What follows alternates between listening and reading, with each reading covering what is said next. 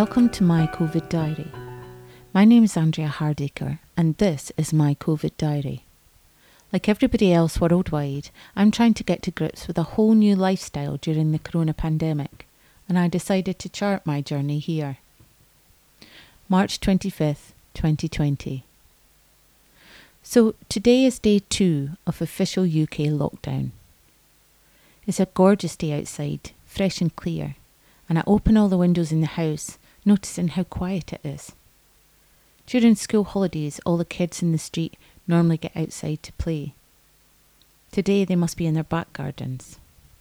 I miss the sound of them laughing. The news this morning is varied. On the positive side, over 250,000 volunteers have signed up to help the NHS support vulnerable people. Apparently, three people per second enlisted after it was announced last night. This just shows you kindness can spread as quickly as any virus. These people have been called upon to help deliver supplies and make regular phone calls to those in isolation. This is people coming together. This is us at our best. In other news, it looks like testing kits for the virus are on their way. At the moment, it's not clear when they'll be rolled out to the public, but first protocol has to be the NHS. Again, this is good. It's a step forward. It's cheering me up. Other news is not so bright.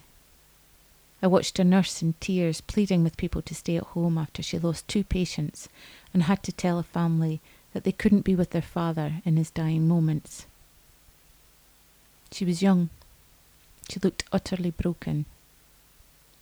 Then came the news that Prince Charles has the virus. Don't get me wrong, I'm not a royal fan, but I am a human fan. I don't want anyone to get the virus. I don't care what their background is. He's doing okay. Others aren't so lucky. Younger people considered healthy have died. The youngest today was 21. 21. I dread to think what her family are going through.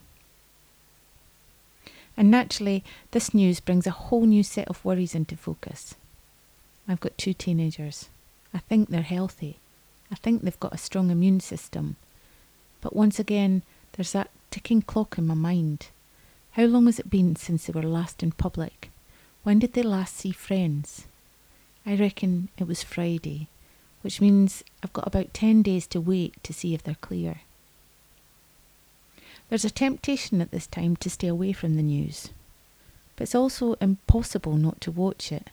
I think we're all crying out for information and at the same time grasping for some hope and positivity. I'm often ashamed to admit that I was a journalist. I understand why they're despised and I understand the cynicism around the profession. But I knew a lot of good journalists, and I think good journalism is worth its weight in gold. I can't help feeling a pull back towards it right now to reach out and speak to people, to do something. All that said, when I woke up this morning, I was determined I was going to stay positive. I shared the podcast with friends and family, which was a bit out of my comfort zone. My sister has urged me for humour. Pray for her people. She's stuck at home with two very active sons, kicking what's left of her toilet roll all over our living room for the Keepy Uppy challenge. While discussing our stubborn, stubborn Corona can do one mother online, we found a Facebook photo of a very large budgie cage for difficult grannies.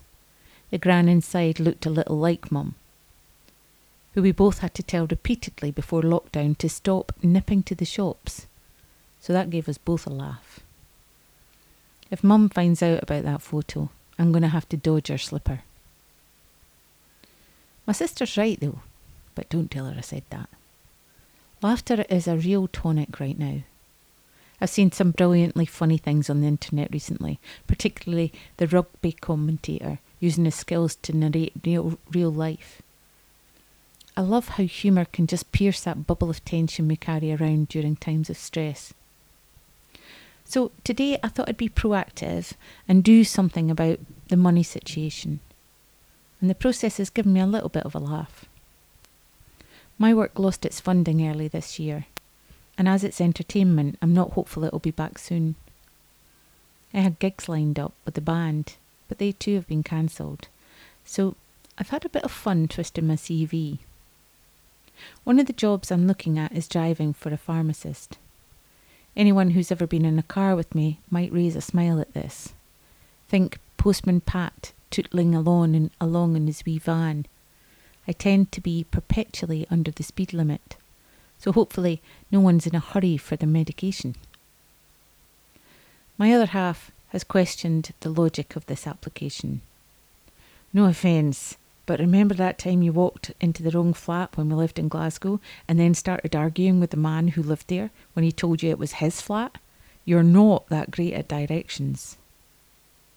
That's so rude. I thought we'd been broken into. And what about the time you applied for a job in Dumfries, telling me you could commute from Ilkley? It's a 132 miles away. How long did it take me to convince you that that wasn't practical? I huff and puff. It was a fun job, that Dumfries number, working at the Beatrix Potter Museum, telling stories. I still regret not applying. But he's got a point. When I got my first car, I was 21 and doing a postgrad in Glasgow. The car was at my mum's house in Fife, which meant driving it from Dunfermline to Glasgow, about an hour's drive. There were no sat navs back then, but I'd been on the bus a few times. I'll be fine, I thought, setting off. Everyone in the family waved me off, then took a stiff drink, waiting for the phone call. I got to Glasgow okay, but then encountered a huge problem. I didn't know where I lived. I knew the street name, Paisley Road West, but I had no actual clue where that street was. People I stopped to ask said, Aye, hen, it's in the south side, but. Great, I thought, and like, where's that? What did they think I had a spare compass on me or something? My brain does a funny thing with facts and figures, and especially directions. It just shuts down completely. I'll stop, ask for directions, and then not listen to them. What is that? It doesn't help that I still don't know right from left. Then I spend the next 10 minutes panicking in case the person I ask for directions is watching me as I take off and turn the wrong way. I find the whole thing pretty stressful. Maybe it's best if I don't get the job. If the sat nav goes down, I'll be absolutely stuffed. My other idea of working for the tax office or financial hotline made my other half cry with laughter. I forgot one vital component. I'm ridiculously bad with numbers. My track history with the supermarket work isn't brilliant either. I worked in Asda as a teen Instead of stacking yogurts by their sell by date, like I was told to, I chose to colour coordinate.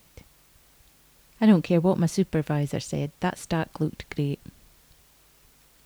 Anyway, I can hear my daughter giggling and laughing upstairs with some friends on FaceTime. I think they might have resorted to playing Minecraft. My son is quieter, but it could be because he's been taking the dog for two hour walks. They both come back, eat, then flop. But it's laughter that will carry many of us through this difficult time. We've always had a laugh in my family, mostly at very inappropriate times, and usually at my expense. But who knows, maybe even the pharmacist will have a little giggle when they see my CV.